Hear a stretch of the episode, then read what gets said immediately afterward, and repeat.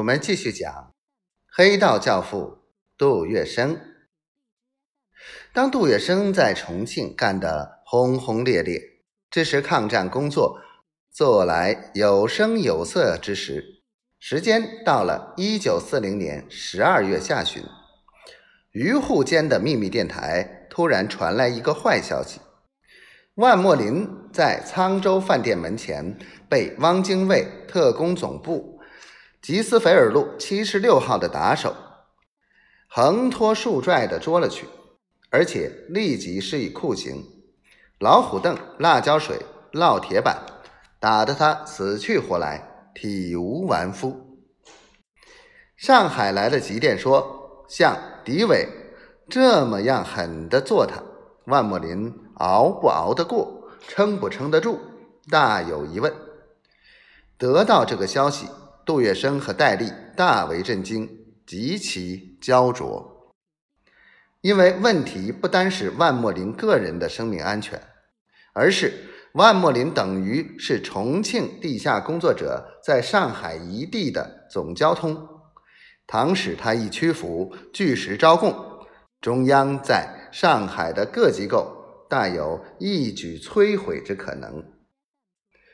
于是。杜月笙、戴笠得讯以后，立即电知吴开先等人从速逃离住处，变更联络方式。同时，杜月笙心急如焚地匆匆返港，极力设法营救万墨林。重庆和敌伪之间的地下工作血斗中，杜月笙又步入了一个金戈铁马、短兵相接的阶段。万墨林是如何被抓的呢？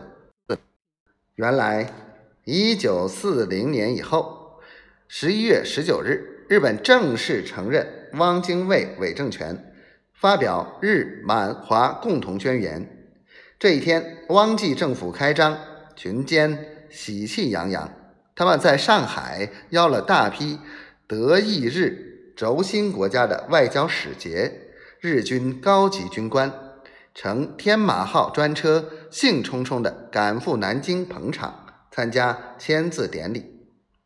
于是，消息立刻经由上海秘密电台报到重庆。戴笠当即决定把这列专车炸掉，造成重大死伤，给汪精卫一次迎头打击，使他面上无光。这一次爆炸事件，日方死了两名大佐、两名日本内阁的庆贺专员和情报员多人，还有德意使节及随车军队，死伤共达一百余人之多。